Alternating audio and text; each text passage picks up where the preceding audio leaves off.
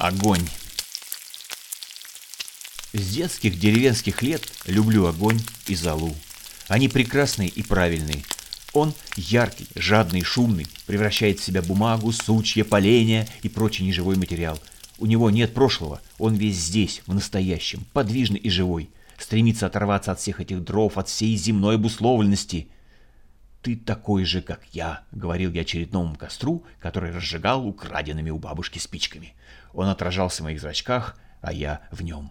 Затем он прогорал, причем я старался сжигать все до последнего кусочка деревяшки, и оставалась зола. Теплая и мягкая, как последний вздох. Она, напротив, была само прошлое.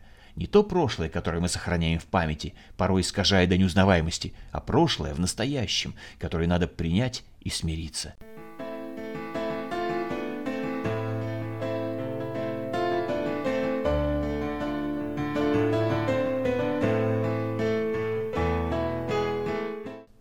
Бабушка брала эту золу, просеивала, заливала кипятком и настаивала. Потом они со своими девчонками уходили мыться на пруд. Там зола, смешавшись с женским потом и коричневой прудовой водой, исчезала, смываясь из памяти.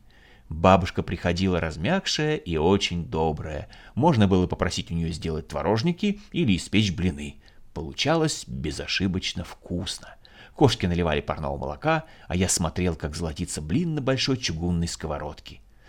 Сейчас старенький дом давно не жилой, но стоит и, как зола, свидетельствует о прошлом огне детства.